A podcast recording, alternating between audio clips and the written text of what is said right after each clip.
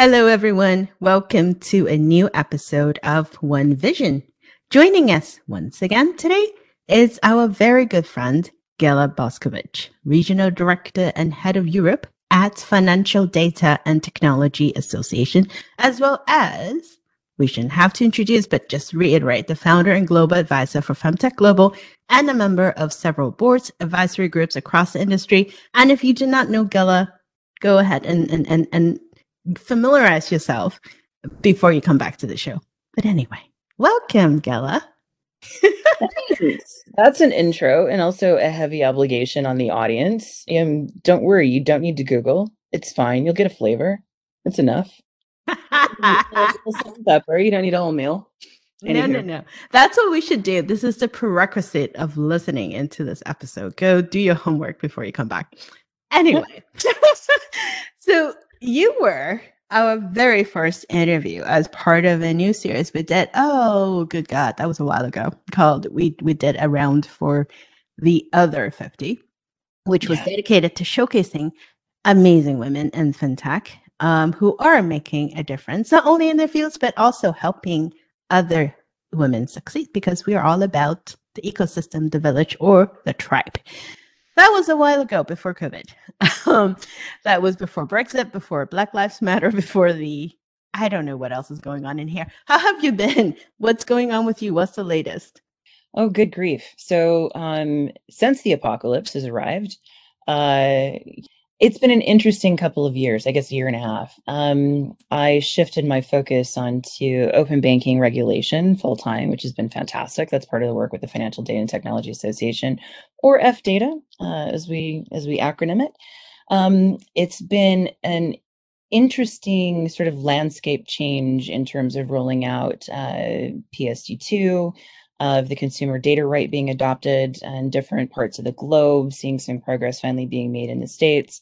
Um, as far as I'm concerned, it's just been sort of a, a deep immersion into regulation and policy and making sure that there's an actual level playing field for innovation and competition and really actually seeing some of the challenges that fintechs face in terms of being able to connect and access data um, and why it really is necessary to sort of mandate that consumers have an option of, of choosing who their financial service provider is. So it really hit home for me. I mean, I believed in the principle beforehand, but actually seeing some of the day to day challenges that these small businesses who are really trying to transform the financial lives of people are face from a legal and, and policy perspective was was really eye-opening and it's been an amazing opportunity to fight for the rights of those firms that are an alternative to the big incumbents. And I'm really, really pleased that I'm still kind of on the side of the underdog.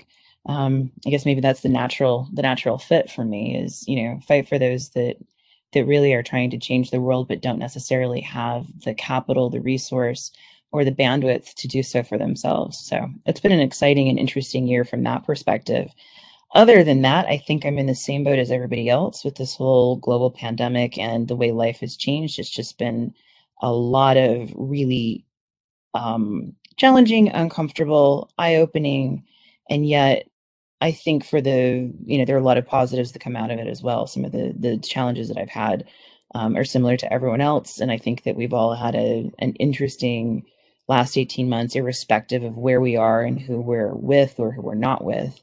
Um, at the same time, I think it's been a really amazing opportunity to stay in one place for so long and to actually relax into a daily schedule, which I hadn't had before for the last 10, 15 years. So, you know, waking up in my own bed for the last 18 months has been an absolute uh, bliss compared to waking up in plane and train stations and weird hotels on weird corners of the earth um, and not knowing quite what day it is. And jet lag has not been a thing in my life, which I know you two are entirely familiar with, but I did not miss the jet lag, that's for sure.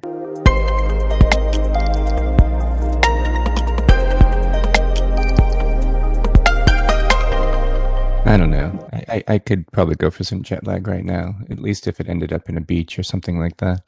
Uh, so, I, well, we could just talk about that for like a half an hour, I know, but people want to know more about F data and what you're doing. Uh, the last time we talked, to you had just actually started to make the transition and you had just started. So it's been sort of this weird pandemic, you know, experience uh, working with that team. And So, so getting back to it, though, the mission of F data, F data, of course, again, Financial Data and Technology Association, the mission is to open up the worldwide financial sector to allow every customer to leverage the benefits of financial data and technology to ensure that financial services are delivered in a fair, ethical, compliant, and robustly competitive landscape. So, yes. the question of all that are incumbents really on board with open banking standards across Europe? And what about the rest of the world? I mean, what is going on with open banking? Yeah, so this is let, us just be honest about open banking. It's a competition mandate, and it had to be mandated because the incumbents are not open to this. In fact, I think uh, I was was reading um, uh, an article earlier today on Mother Jones uh, that noted a quote from Jamie Dimon about um, big incumbents should be shared skitless or, or scared shitless about the uh, Biden um, order, the executive order on on uh, Dodd Dodd Frank Section 1033, opening up um, financial services, like properly opening up and creating open finance in the U.S. And I think Dimon's right. There have been a couple of banks in Europe, especially in the UK, who have actually embraced open banking and decided that they would look at it as an opportunity to revamp their business model, stand up some new um, lines of business that would cannibalize their existing uh, business lines and would actually act as a competitive third party provider. They would actually get a license as a TPP and have a proper API strategy and be able to consume their own APIs internally and actually look at this not as a compliance exercise, but a business revamping exercise. And those institutions not only produce an incredibly well performing and uh, conformant API, but they've actually managed to you know reduce their time to produce new services they've reduced their uh, technology life cycle um, from months to days sometimes hours you know they've been able to actually really take advantage of this. And there are those who decided to drag their heels and obfuscate and frustrate and postpone and delay. And they've not managed to actually find the uptick in revenue nor are they able to find that their market share has increased or that they have a, a better and more um, a better improved customer service rating and that their customers are satisfied. So it's been interesting because there's been a disparate response to it. Um, again, it's mandated because the banks didn't want to play in the first place. So I don't think that they're really on board, and I I don't think that they will be for a while yet. The writing is on the wall in terms of open finance and a digital like a digital financial strategy, which is what the EU is aiming for. Open finance is what the UK is formally calling it, and there are other jurisdictions around the globe that have followed suit to PSD2, but have actually gone a little bit further. And even in the US, open banking existed without the mandate, but it didn't exist in the context of the consumer had the choice and it was the consumer's decision whether or not to unleash and unfurl the power of their data. It was actually those who held the data that were that had that that chokehold on it. And we're seeing in Australia with open banking and the consumer data right, CDR, super robust. It goes beyond uh, both GDPR and PSD2 in terms of the consumer right uh, to own their data and to move their data. And they're ticking along, and they only have four big banks that are actually mandated to do this. And it's still a struggle because those banks are also not necessarily playing ball in the most enthusiastic way. But we're seeing a number of different movements across the board. You know, in Africa, the Nigerian uh, market is really moving forward. They're very, very advanced, and they're ticking on to a, a proper structure of open finance. We're seeing that open banking is taking hold in the GCC and the Middle East, and looking at um, you know some of those structures that are being put in place by the Dubai authorities and Bahrain and and Saudi uh, in particular, and, and, you know looking what the ADGM is also doing, and we're seeing that in LATAM with the fintech law in Mexico from a few years ago, but they're finally starting to move on that. And in Brazil, open banking is really sort of an open finance approach, and they're also solidifying the consumer data right. Same for Canada. I mean the Canadians call their open finance, open banking legislation consumer directed finance because it is consumer directed finance. It's based on a consumer data right. And for the very first time, we saw just a couple of weeks ago that the US is now starting to look at enshrining what should have been enshrined, you know, 13 years ago, 14 years ago with the 2008 crisis and the Dodd Frank legislation. That is actually the consumer who owns their data. They are the ones who should be able to direct their data to any finan- any regulated uh, and licensed uh, provider of their choice to execute those products and services that oversee their financial lives. And we're also starting to see this in the context of bigger things. We're talking about open data economies, and open banking has led the way for the open data economy to actually exist. But it comes down to the basic thing of a consumer data right. And of course, corporations who have been the ones to collect, hold, and vault that data are going to be resistant, resistant precisely because a lot of their business models are built on the ownership of the data. They are not the owners of it. And that particular that that fundamentally changes the way they can leverage it, use it, and extract value from it if that initial data set is being moved by law to another provider. They don't have access to it. So it starts, it shifts the dynamic. So no, any incumbent wouldn't necessarily be enthusiastic about it, but any incumbent that knows that they need a sustainable business model n- realizes they actually have to start playing the game and they have to actually be their own competition and they have to act like a, a fintech and they have to actually be a fintech and licensed as a third party provider in order to really take advantage of what this data driven model will enable for their future market sustainability, growth, and share.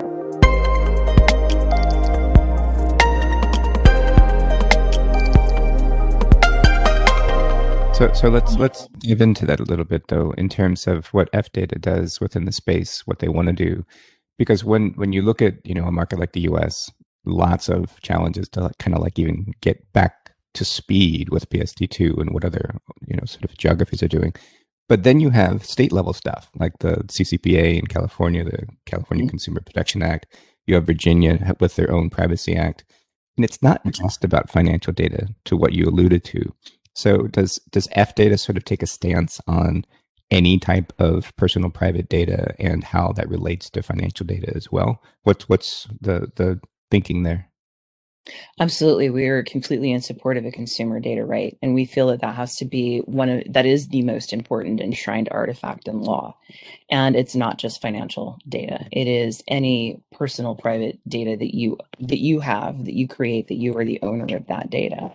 Um, and that you should be able to direct it to a service provider uh, of your choice, irrespective of what the industry or market is. So, for example, there's a smart data initiative in the UK that is uh, looking at the intersection of finance and communication, uh, utilities, and uh, and government, and that's just the start. And it's how I direct my data to find the most the maximize the economic value of some of those services from my service providers in electric and gas and water and utilities and, and communications and telco to even looking at um, health options. And, and I think if this is particularly in the US, that intersection of telco data and health data and insurance data and financial data, um, being able to select my service provider that allows me to leverage that data in a way that discounts the cost of that service, but also enhances the particular value being provided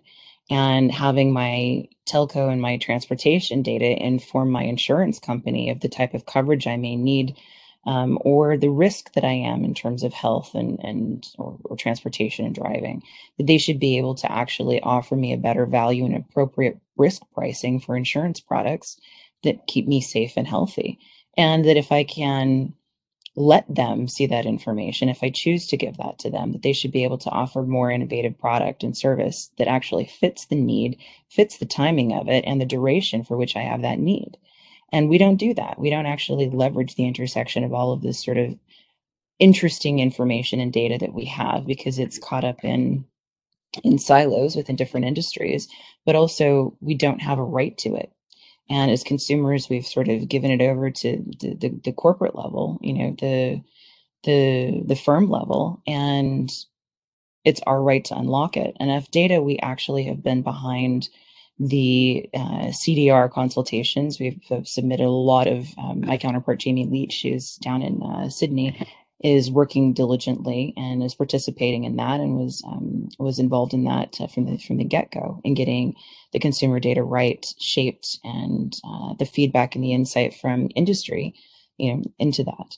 Uh, same with my counterpart in the states. His name is Steve Boms. He's the head of North America F Data, and he's I mean he's been encouraging and pushing uh, and specifically working with um, Senator Gillibrand around the uh, the the formal federal level consumer data right um, that sort of piggybacks on the work from um, the the CCPA and the various state level in, um, initiatives are going on around data privacy and data rights.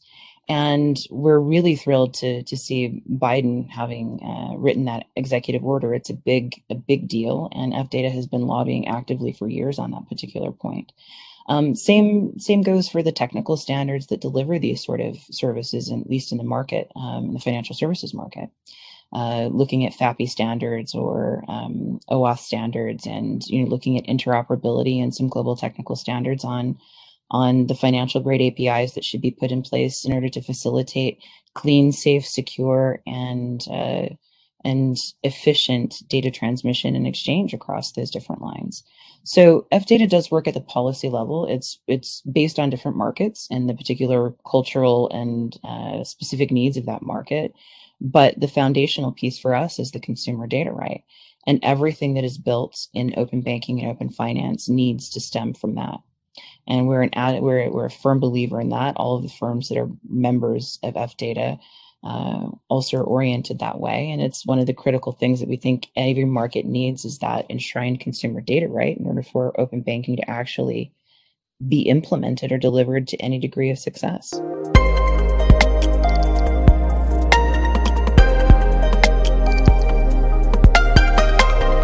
Wow, I like that. Although the um, other side of me thinks that at least for for here is going to take us a while to get to anything. I don't, know. So? Well, the CFPB is really um, being empowered to to take this on and encouraged to do it at speed. I mean, the fact of the matter is, it exists already in law, right? It, it, it's a section 1033 of the Dodd Frank Act um, alludes to a consumer data right. It doesn't say it explicitly, but it can, alludes to this opening of competition and that the consumer should be able to direct their, you know, choose their service provider. That competition requires a plethora of choice, and it is the consumer's choice. And if you kind of unpick that, it goes a little bit further in in alluding to it being around the data. So you're going to have to have something spelled out clearly, and I think at the federal level it would be it would be absolutely critical. I think CCPA is an amazing example of where that can start, and the fact that it actually passed is really quite incredible, right? It passed in the states. It took away the corporates quote unquote ownership of data and actually put it back in the individual consumer and small business's hand and i think that's that that sets precedent so probably sooner rather than later. I don't think it'll take it as long as one might imagine, given the complexity of the U.S. landscape, but it's already there. Uh, it's in. It's in. It's it's already there. It's now butting up against some of the tech giants that have that um, application layer data that you know you consider yours, like Facebook and Google and Amazon um, those are the ones that you're going to have to pull it from. I think the banks will understand they have to comply with this, especially if it goes uh, forward and it's enshrined in law. But I think it'll be the the application layer stuff that that's going to be even harder to pull it from. So it's more big tech questions that I have than I have from the institutions that are regulated in a really, really scrutinized way. So there's a different level of regulatory scrutiny over big tech than there is over um, the financial services firms. Mm-hmm. So it'll be a lot easier to enforce in finance than it will be in in the rest of big tech. Yep. Who um in in a way they probably know everything about us and know more about us than we know about ourselves. Um and and it was an interesting point you brought up because recently there are talks about Google getting more into the health space and mm. then the question becomes, you know, what kind of data would they have access to? How much would they know about us? And then the next question inevitably is how would we even have control over what they'll get about us and what they do with that data? So it, it's, it's, you're, you're absolutely correct. It is a big tech question. And yeah. I mean, how does extent, it's scary. Well, how do you get them to comply with HIPAA? You right right? That's like that's the bigger question. So mm-hmm. where are the lines that need to be drawn that frame out where where certain actors can play and the rules that apply to those actors? And i think this will this this again this is why the consumer data right is so critically important because mobility portability and right to be forgotten need to apply to the big tech firms as well. And how do you move your data if you've got a monopoly on the, the big tech provider or the, the big tech provider is the monopoly and they have insight and can and can control that um, that pricing, right? That they have like there's no collusion needed with another firm. They they own the pricing. They can pick their own pricing and they can pick their own terms and conditions, and they can create a number of hurdles for the desirable market that they want to serve. And I mean that's a question of inclusion and universal service. Mm-hmm. So there are a lot of principles around you know just basic human dignity that come into play when we're talking about who has access to that sort of information and that who holds the data and who's the the custodian of that and how they offer services and discriminate across the board it's a much more complex and bigger question than than i think you know most people think it's it's yeah it oof oof yeah. is a good eh, oof is a good word for it because they essentially, like you said, control the market, and not only that, they control who comes to play. They control the entire ecosystem and innovation, and and who else can have access to the key to the kingdom. And I think that is the scary part. Is you know they've gotten to a point where how do you start peeling back the layers, right? And if you look at, for example, what China is doing with the Alibaba and the Tencent Didi of the world. Is that a way to go? Um, basically, stop them until they comply. Um, one would say that that is not the most democratic way of handling it, but there there's also a line to be drawn that you know how big would you let a particular conglomerate grow until it is not to the best interest of consumers I think, and I think that's the that's the existential question, right? So if we're looking at open versus closed societies and open versus closed markets, um, you know, China uh, closed, even with Tencent and Alibaba closed, right? Um, so you comply because these are the rules that we create, or you don't play.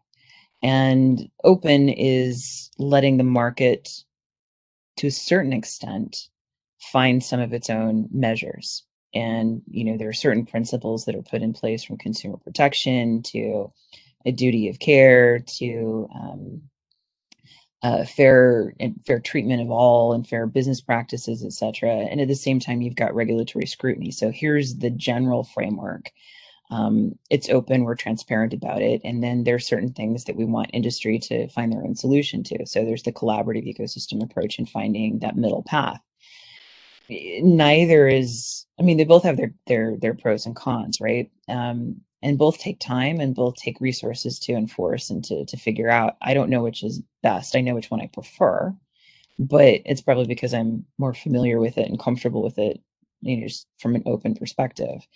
And i think when we're talking about this because it's not um, it's not a regulatory thing so much as it is a competition thing. It's been framed out. Open banking is framed out as a competition remedy and the US is now framing it as a comp this is the first time open banking has been framed from a competition remedy point of view as well under the under the Biden order. So there's something about that that allows the market to find its own equilibrium that they're new entrants to the market they have to bring innovation um, otherwise it's just the same old same old. So how do you attract market share? It's with something new and different um, there's a competition amongst firms to deliver the most value at the most efficient uh, efficient methodology. And there's continuous pressure to improve right? There's there's sort of a preemptive move against stagnation. So i think when it comes down to a data driven economy it's the same principles that have always applied to any sort of material um, economy and and and uh, it's it it is still about is the is the playing field level? Does everyone have most of those obstacles removed? So the entry and exit to the markets fairly you know fairly simple um, not too capital heavy not a, an overtax you know overly taxed uh, it's not overly taxed in terms of capital requirements um, and i'm not talking from a systemic risk point of view but just you know from entering the market with a proposition. And does the consumer actually find value in it? Because the consumer adoption, um, you know, indicates the value. I think what's interesting is that there's such an apathy amongst consumers and risk aversion when it comes to money to move to a new provider that of course that takes time. But when you're signaling to the market that these firms are accredited, that they are regulated, that they're licensed, that they're held to the same strict standards as a traditional institution, you know, that that signals some sort of confidence. And the trust exercise takes a little bit longer um, to encourage movement and consumer adoption, but it does actually happen. And when people start to see the value, it you know it really ticks up very quickly. And when people can rely on the network, the technology network, to be reliable and and, and accessible um, anytime, any place, anywhere, then absolutely it it improves you know the the consumer adoption and that signals to the market that the competition is actually it actually exists. It's a real thing at this point. But it needs some encouragement. It needs some you know some nurturing and some fostering to get there. Um, but you know coming back to it i guess the whole point is f data is all about ensuring that the consumer has the right to choose their provider and that that provider is a licensed and regulated and accredited provider.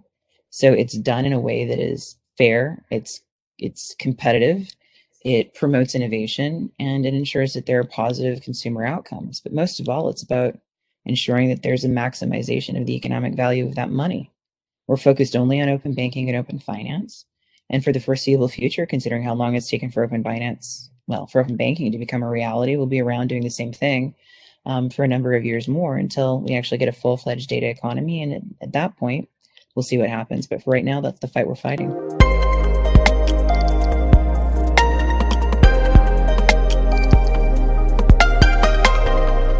Well, and, and I would I would love to see you know things like PSD3 when it comes out and the equivalent across you know different markets and the iteration of CCPA across a federal level here in the states actually mean more competition and mean more control and mean more you know sort of power to the consumer. Because the challenge is just like when when PSD2 and other um, privacy regulations have hit Europe for someone coming in and hitting websites and seeing all these different notifications depending on where you're coming in from and everything else with California's rollout, you started to see all these messages very similar to what had happened in Europe for several years. And the consumer still to say, oh, I want to not allow that access to that data.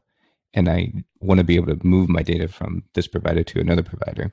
Well, between social networks and between search sites like Google and now thinking about banking, even though consumers have access to how their data is being used and it's more transparent, the challenge, just like it is in Europe, is still do people want to bother with all that? Are they just blasting through terms and conditions?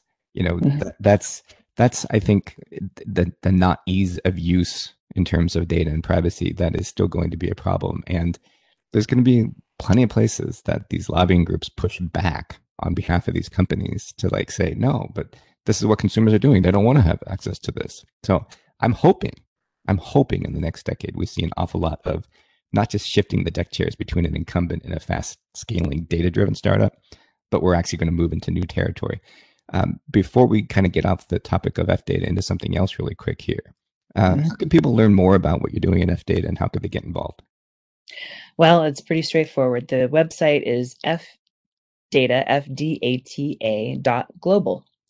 Um, and you can dig through the various regions to find out some of the activities that we're involved in, the specifics, the responses to consultation and call for input, and some of our position papers um, from Australia, South America, North America, um, Europe, and India. And you know, that's live again, websites fdata.global.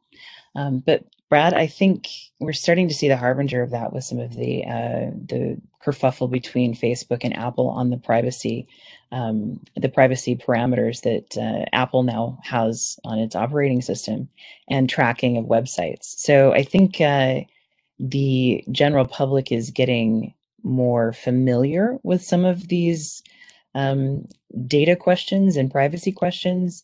So I think it's a shorter or, or quicker learning curve, I'm hoping, which also will accelerate um, how people start to, to really think about uh, about their privacy and who has access to that data. But I think again, big tech is kind of an interesting place to look for an answer. But I think that Facebook, Apple, um, you know, quagmire is uh, is in, is starting to raise awareness across the board, and I think consumers will be more quick to pay attention to that than they would some of the terms and conditions. But at least they're starting to, to get a bit more of an education around privacy and and you know how their data is being used.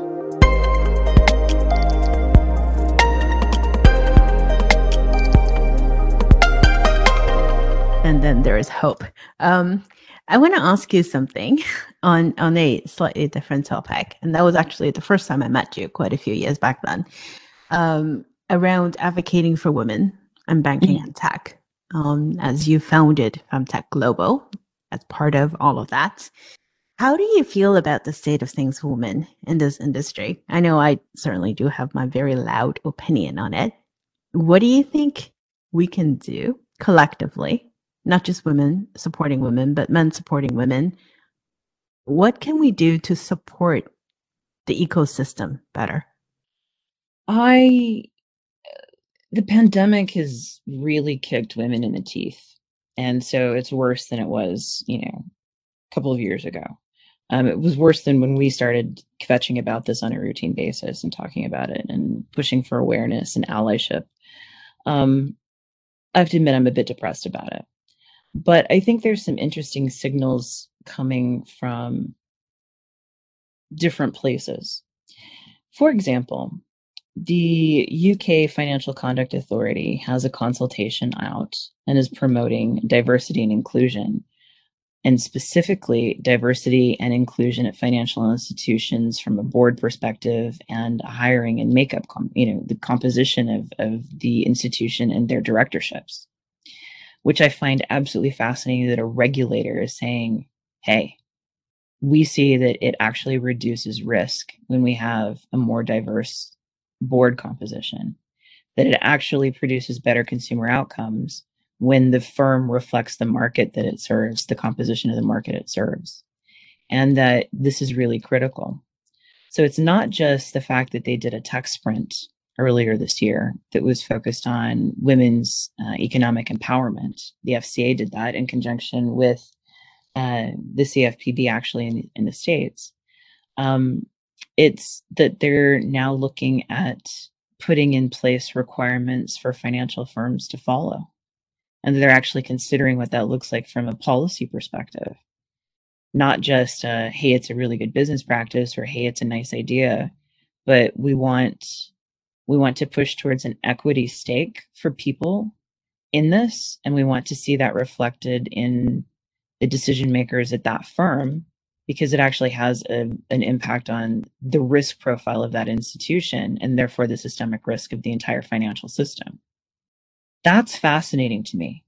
And I think that the zeitgeist has hit just now where it's becoming a legal question, not just a one camp is shouting about the fact that things are crap and they want to improve them or that people are hip to the fact that there's been systemic racism since you know societies were created crafted and you know penned into independence that the moment of the hand that feeds you is the hand that represses you and we're no longer going to take that hand. We'll find our own way or we're calling for equity and reparations. I think black lives matters was absolutely phenomenal last year and the the collective zeitgeist sort of spoke to the fact that privilege and power needs to be called into question and that there are members of society who are fundamentally discriminated against and that those members of society we you know they may look like some of us but that we can find them in all sorts of different camps from those who are physically disabled or who have uh, um, cognitive disabilities to you know race ethnicity gender gender orientation. You know some of those are also invisible. And those are things that you know we we've sort of been made aware of i think over the last um, last year in particular that has been really really apparent. It's been obvious you can't miss it so policymakers and lawmakers are now sort of picking this up and trying to reframe some of that playing field right? Um, picking up the the obvious answers to making to de-risking things to making things more stable to making things uh, more equal. Not just equal but that equity actually is involved that there's there's an absolute equity in it that all lives have a value that should be able to contribute to the to the social structure and the community around them. And for us to exclude them or to ignore them or to diminish them is morally wrong. And we used to talk a lot about you know women and diversity in the industry as um as an emotional and moral sort of thing or sort of a business opportunity, I should say, that we talked about, you know, what the business opportunity is, the business case for diversity is. You know, why you should have a team of product designers that reflect the market. You should have women and men. You should have it be multi-ethnic and multiracial, and they should have different socioeconomic backgrounds because they bring the perspective of that particular market segment to bear. And so you could actually think holistically around the problem, having all of the important inputs and all of the the the perspectives at the table. And that's a great thing. It's a business case makes sense, but maybe we shouldn't be talking about business and maybe we should be talking about morality. What is absolutely right and wrong? And what's right is that everyone has an opportunity to be included in the financial system and have access to fair finance and fair credit. That it shouldn't be impossible for them to get an ID in order to prove that they exist. I mean, my God, they have a heartbeat. They exist. What other what other hurdles we have to get across? Right? So why should we have to clear more than that in order for someone to have an opportunity to open up a bank account? Why should someone be priced differently based on their skin or their neighborhood or their so you know it, it makes no sense it should be ba- based on their behaviors and them as an individual and we've seen time after time study after study that it has nothing to do with race or zip code or education level that people are able to pay back or you know are reliable for paying back on credit. That it's about the individual behavior. It's not about what their surface level makeup looks like. So why are we talking about all of this business case bullshit when it's actually right and wrong? And i guess back to the original question is how do i feel about it? I feel angry. I'm still angry about it. But i think that we've moved the conversation from equality to equity is actually a positive sign. And there's a positive sign that there are certain there's certain lawmakers out there who are really, really looking at this and actually making it a point of interest and putting it in into code, putting it into into the way businesses should be set up and run and how businesses should actually be inclusive and represent the diverse nature of the markets they're intended to serve. I go back to that point time and time again. Why in the hell would I be interested in someone that doesn't, you know, that doesn't reflect my own community? Or a firm that doesn't take into consideration my entire social circle and how they would serve every single member of that. It's the same thing as if I would ask them to discriminate against my own family based on birth order. It's bullshit. And I think that we need to talk about it in terms of morality and what's what's owed. And we can't forget that I don't know, I wish we could do blind recruiting or blind, you know, review of CVs, sort of that principle for everything that we do. That we take it on the individual and the content of their character rather than the outside packaging.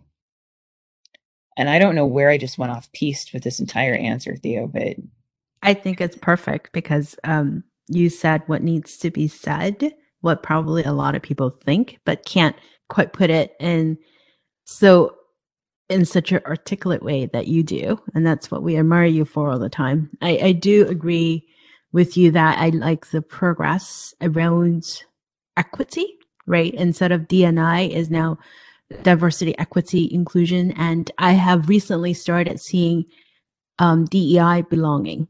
So it's diversity, equity, inclusion, and belonging. It's the sense of belonging. To your point, if you're a human being, right? You you are a person. You have a heartbeat. You have a person. You are already a person. Why do you need to prove more that you actually belong to a particular community or society? Um, I like that. I like that belonging bit. Yeah, I, and I do like that. Yeah, it was interesting. I had a conversation the other day with Drew Graham, and who doesn't love Drew? Um, and he was talking about this notion of it was about community, about orienting um, services around a particular community or an affinity. And an affinity and community and tribe is something that we self identify with, like we choose into this, right? And what if we could provide services based on affinities and tribe and community? What would that look like? And how would that change the nature of the products that we structure and how we service and how we talk about it and communicate it. And I love that idea because it does it goes directly to the heart of belonging. Mm-hmm. Absolutely, and and that that's one of the um the signs, the glimmer of hope, however faint that is, um, with some of the newer crops of startups. Right, you look at you look at cheese, you look at daylights, you look at all of those. They're centered around a community, the needs of the community, not just financial services, but but beyond that, right? What does that group of people need? What draws them together? What are we not doing right for them? How can we fill it? So yeah. there is hope, but hope is too slow. I am not happy with the fact that we lost over 30 something years of progress the yeah. past year. I'm not happy with the fact that the gender economic gap is going to take a few generations to close. I won't see it. My kids won't see it. Their kids will not see it. If we have not burned the planet down by then, perhaps another four generations or five will see it. We need to do better. Um, but there is hope. Cling on to that little bit of hope. But it's always a pleasure to have you, Ghela. Thank you so much for joining us again. We do miss you dearly. And uh, hopefully we will be able to see you soon. And for thank the rest of you, yeah. thank oh, you but for, thanks for letting me rant, Theo. No, thanks for no, letting no. me rant. That is not rant, is actually wisdom. Words of wisdom that we cannot get anywhere else from social media since we don't see you anymore. But this is this is this is great. This is exactly how we we thought any conversation with you would be. So thank you so much for joining us. We appreciate it. And for the rest of you, thank you for joining us for another episode of One Vision. We'll talk to you all next week.